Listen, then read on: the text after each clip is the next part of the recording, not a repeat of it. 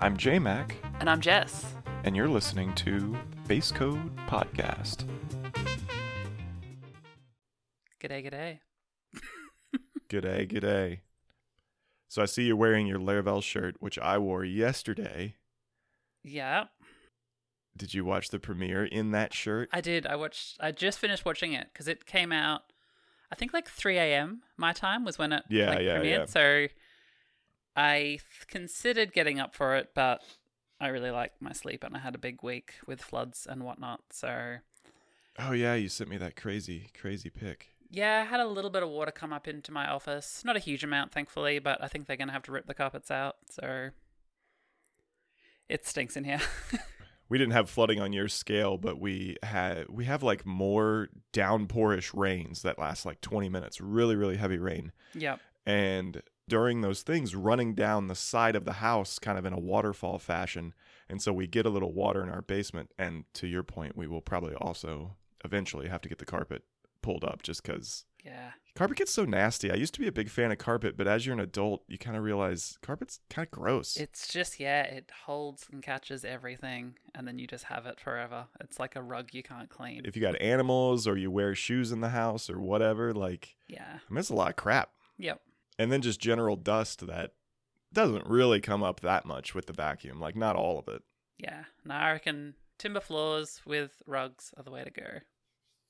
timber timber floors What do you call it? wood floors Wood floors. Okay.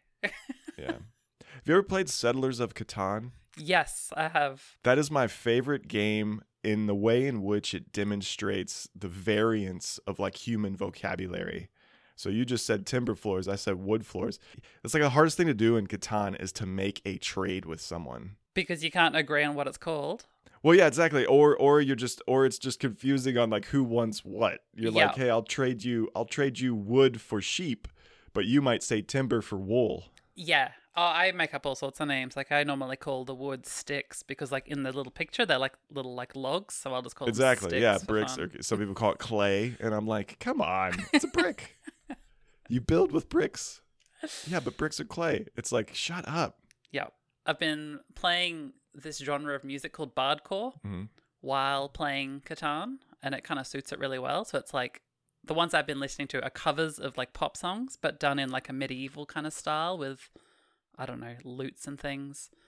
It's pretty funny. That's funny. It suits the vibe of, of the game. Yeah, I'll have to kind of remember that next time we Yeah. play. Anyway, Anyway, so so, back to yeah, the premiere though. Premiere, it, yeah. it was definitely cool to watch. It was cool to see you um, on there. Yeah, Laravel Origins. All the other peeps I know. Yep. But yeah, it was it was fun to kind of. I actually knew most of the story, I suppose. Maybe not the early stuff. I knew about the Userscape story, but I didn't necessarily know um, about some of the other peeps before Jeffrey Way that were helping out. Yeah, I didn't know um, that like Ian was like basically let Taylor work on Laravel for like six Yeah. months at Userscape. Like that's really really cool. I think I'd picked that up from another podcast Taylor did. It might have been the one on Indie Hackers. I'll I'll link it in the show notes. But nice. but yeah, no, it was it was definitely cool to see, and I like that it wasn't like too long, and and I like how they kind of branched it out in the into the community as well, like towards the end of of just like Yeah, the layercation stuff and the like you know inclusive and and all those kind of things. yeah, And like my favorite line, of course, I, I text I text this to Taylor, but I was like. I was like, I love that you were like, I'm gonna be playing the violin on the way down. Like, Yeah. that was cool. just saying, like, I'm just sticking with Laravel till the end yeah, you know that kind of transitions a little bit into shift um because that's kind of the way i feel like i'm i'm older like we like we said at the beginning of the podcast I, I turned i turned 40 you know i'm definitely getting a little more grumpy in my old age you know i just don't normally i try to just be kind of neutral you know it depends like you know mm-hmm. hey if, if you want to do it that way that's cool like i've but as as i've gotten older it's just kind of like i don't really have time for the nandas yeah. but now it's almost a little more grumpy. Like normally I just would have ignored them, but now it's kind of just like get off my lawn. Get off your lawn. Yeah. In some ways, I feel a little bit the opposite. Only that, like, when I was younger, I used to be. I don't know. I used to care a lot more about like Yeah. best practices and like you know coding patterns like design patterns and solid and all those sorts of things and as i got older i just kind of my values changed and i was like it was more around just code that's easy to like a pleasure to read and write and maintain, um, but not Yeah. necessarily strictly following stuff. Like we've talked about that before. I think there's kind of like three stages of, of programming and, and, and really life even. And, you know, it'd be cool to kind of do a little more research or a blog post on this, but like that early stage is like kind of what I would call like the proving stage. Like you're learning and you're, you're really trying to like prove your value. So, Yeah. so you're pushing on other people, those practices and everything. You've just discovered something, and you're like, everyone needs to know this. Yeah. You got to know, you got to know that I know, you know, and you should be using it too. Like that's kind of that first stage. And then I think the second stage is kind of like a little more enlightenment, a little more zen. Like I'm comfortable with what I know. You should check these things out too. But, you know, hey, I also have enough experience now that I know that it might not work in your scenario. yeah. Like there's a bit more empathy in in that stage. But then I think the third stage is kind of like kind of like we were saying, like the violin on the way down. Like you you know you're on your way out. You've been doing this for a very long time. You know what works. You know what you can get away with. And you kind of like you lost a little bit of that patience that you had in the enlightened stage 2 where you were kind of like okay with people maybe doing it their other way, but now it's just kind of like get out of my way. I've got a limited amount of time to get this done. I know how it can get done. I'm going to do it this way. And that rest of that crap doesn't matter to me. Yeah, time's an interesting point actually, because that probably is one of the big drivers. Like, I feel like I just never have enough time to do anything anymore. Yeah. And like maybe that's as you get older and you have kids and all that sort of stuff. Exactly. You're just like I think life just kind of takes over a bit more. And, and that's ultimately what I was going to say a minute ago is kind of turning 40. Like, shift is definitely kind of my Titanic, if you will. Like, when shift craps out for whatever reason, or Laravel, you know, goes goes down and shift's obviously going down with it so like you know that's kind of the point is like it it it will be the last you know big endeavor for me i think Yeah. Unless I can drag you into something else. I think I'll always use technology. I mean, I'm I'm passionate about it. I mean, even if even if I get into woodworking hardcore, I'm sure I'll build some kind of like simple scheduling system, you know what I mean? Like in Yeah. code to track my projects. Like of course I'm always going to write code, I think. But I just don't know if it would be like again, so much in public, so much where there's like kind of like a consumer. It might just yeah. start being more for myself. Yeah. No, I, I can see that. I don't know. You never know what the future holds, but currently comfortable with the idea that I would just, I would just go down with the ship of Laravel. Yeah. Well, I still think, yeah, Laravel's got a lot of years left in it. Um, Oh yeah, me too. yeah, like I'm still so excited about it. I still, like, when I use it, I still get excited, and I'm, um, yeah. I mean, I think I probably said it in the documentary, but I've never had anything that's that's held my attention that long. So I mean, as someone who's used PHP for a long time, I mean, I've seen a lot of frameworks come and go, and maybe short of like Symfony, you know, Laravel is definitely seems to be one of the longest. yeah, I've kind of said before, like I feel like Laravel's kind of kind of peaking out, but at the same time, like it it could stay at that apex for a very long time. Like it could plateau up there way high, yeah, you know, for a long time. Like it doesn't have to like be such a sharp point and then dramatically fall off. Yeah, it obviously gets really hard to add like new big features that are like, you know, game changing features. Um, it's definitely matured and all of those things, but I don't know, we'll see. Like, as long as people are still building web apps in that sort of a way, I think Laravel will always be trying to stay modern and adopt, you know, whatever whatever things are kind of coming down the pipeline. I mean, even Laravel 9, you know, they did kind of tout it like a maintenance release, but there's still a lot in there just because even though with these with these year-long release cycles, there's kind of like supposedly less maintenance upgrades, so to speak. Like there's a lot of features being released in between that year and for Laravel 8 like it was it was 17 months it was a year and a half because of the the pushed release cycles so like there's a lot of stuff in 9 i mean i've i've been pretty happy with how much was in there. I mean we talked about how it's kind of like the most tested but i've been doing a lot of human shifts these last few weeks so i'm running it myself on other projects that are unknown. So to see it do more of the automation is like Yeah. oh that's cool or even to take the chance and say oh it could have done the, them more that's why i like doing the human shifts as well is because i get to dog food it on apps that i, I don't even know and and so I'm, it's catching more things that maybe i wasn't aware of especially some of the things like the optional upgrades, like Yeah. um, that a lot of people may not do when they're upgrading by hand. Yeah, they're optional now, but in 10 they might be required. Well, that's yeah, that's the thing, and that's one of the benefits, I guess, of us trying to like write that stuff in at the time is then when it actually does become mandatory, that problem's already been solved. Yeah, so I've I've been I've been pretty happy with that, and I definitely have seen an influx in in usage too, and and that's hard to say. Is it just kind of the standard seasonal release cycle bump, or you know, again, are more people adopting Laravel? Are more people aware of Shift? Like, there's just a lot of things do you that have are like do you have stats on? I guess like how many brand new customers you get that have never shifted before, like.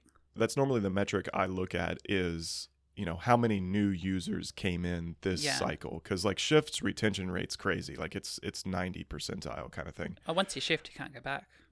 yeah you really kind of can't. I mean uh, it, it really seems to be true you know statistically speaking. But but yeah that that is the measurement i use. Anytime i run ads or anything like that which is pretty rare but anytime i do like that's what i measure. I don't necessarily measure shifts themselves. I'm, i measure how many new users came in And if like if Shift's got a high retention rate, that also means that Laravel itself must have a high retention rate sure as yeah. well. Like Yeah. And going back to those human shifts a minute ago, like if someone's saying, hey, I'm going to take this old Laravel 4.2 application and bring it up to 9 instead of choosing Rails or whatever else, then then that does prove as well like yeah. they've stuck with it, you know, this long, you know, 8 years or whatever and they're still wanting to stick with it. Like that's a good sign too. It's it's interesting that like they if like they stuck with it, but they also didn't upgrade it at any point during that time. So I wonder whether it's like was built, was humming along fine, Mhm. and then the original developers are gone, and now they want to do some changes, and they've got new people on. most of the time the push for that is it's it's kind of weird but it's it's where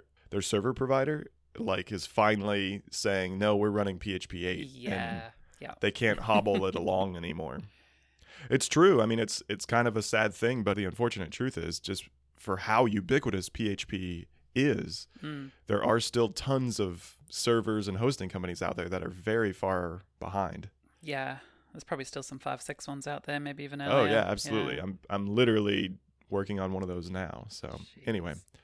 One last thing I'll say about the Laravel 9 shift as it relates to you know adoption and retention and, and new users is I was really really glad to to kind of finally see shift in the docs. That's something that really also kind of made me feel like shift has made it and and achieved some recognition that that I'd you know I'd I'd kind of been missing the last several years. I didn't know Shift was in the docs. Congratulations. Yeah, it Laravel 9, there's a little in that little message blurb that's like, you know, we try to list everything that would break your app, you know, but if you want to save some time, check out Laravel Shift. That's awesome. Yeah, so it's cool. Cool. I'd kind of been talking to Taylor about it. I, did, I didn't want to be pushy, but you know, there's so many things in the docs over the years now.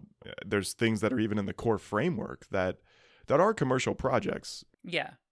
So, you know, it just seemed like Shift was getting left out.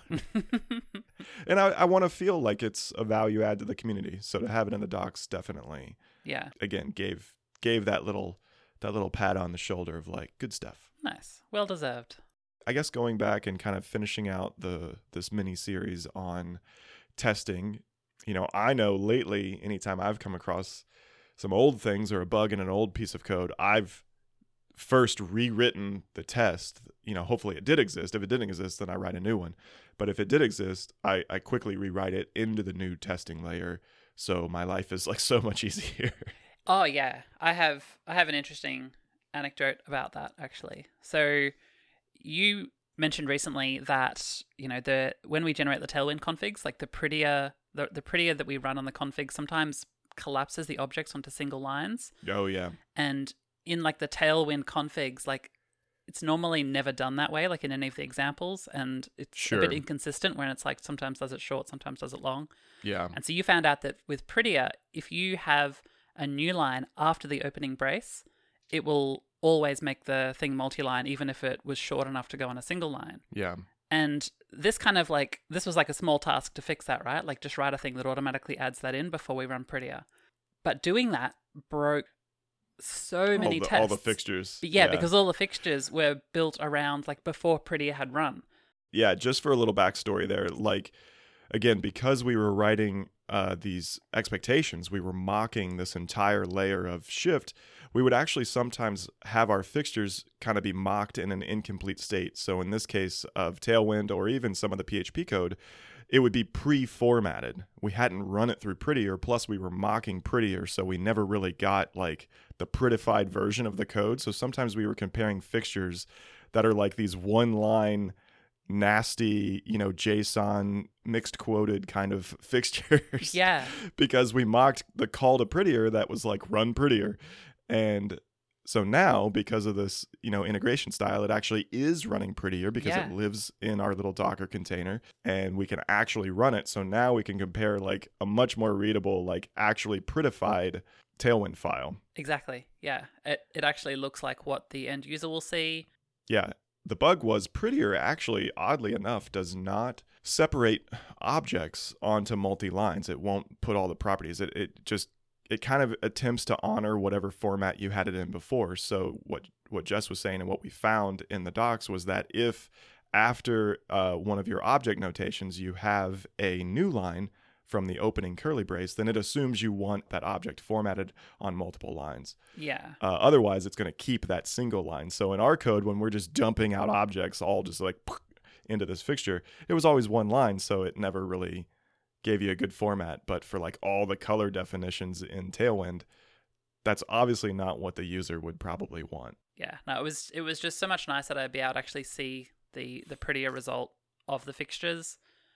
And again, it made it so much easier to kind of like track down everything that's going on. I can see it in its final state. So And you even in in working on a lot of those Tailwind things, like you said, because you had to touch so many files and so many fixtures, you ended up adding a few more assertions, didn't you? Or or maybe a new prop or, or Yeah. parameter to one of them, or Yeah, so we had like a you know assert info comment or assert warning comment, and then we we can pass in like a bit of a substring of what the, what comment should have been left by shift, and we had a assert no comments to say that the no comment should have been done, but we didn't have a negative to say assert that this specific comment wasn't added.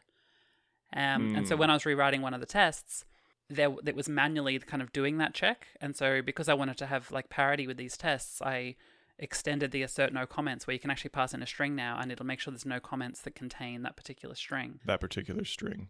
Nice. The other thing that was kind of interesting was we'd never like we use a fair bit of data providers in our tests every now and then, like in PHPUnit, when you can Mm, provide like a bunch of kind of scenarios and it'll run the same test for multiple scenarios. But we hadn't actually used any of those with the new testing framework. Yeah. And so there was some like weird little bug where when it generates the snapshot directory, it's like using the the class, like the test case name and then the test like method name and MD5ing Yeah. that. But because when you run one of these, it's like the same one running over and over It's again. the same method. Getting yeah, called, there was like a naming collision. Yeah. Yeah. So I had to like yeah, that's a good one. extract the like the method arguments that get passed to it and like serialize those before doing the MD5 so that it's like always going to be unique, but also predictable. Hmm. Gotcha. I think we'll continue adding more and more of these kind of assertions. Obviously, as you know, again, test is code too. It allow it to grow, allow it to evolve.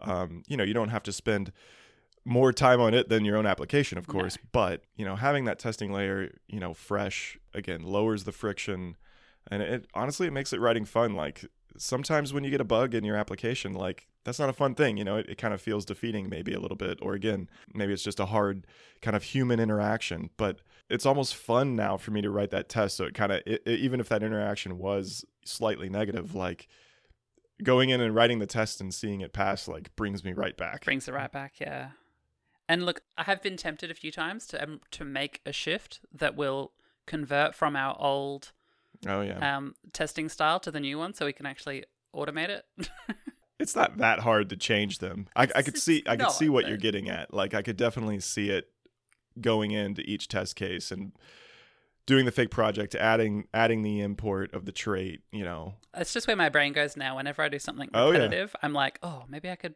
make like a shift for this and automate it I really I really would love to have the workbench have some kind of builder block, like task builder kind of thing in it where you could you could just do common actions like okay, I want I want all these imports to now be this import, or I want I want to add this import to all these types of files, or or add this trait. Like I don't know, I I really want that kind of task someday, and and so I think that's something I'm noodling on. So maybe maybe we'll see it for next time. Yeah, kind of the stuff that like goes a little bit beyond what an IDE would do because it's that little bit more opinionated.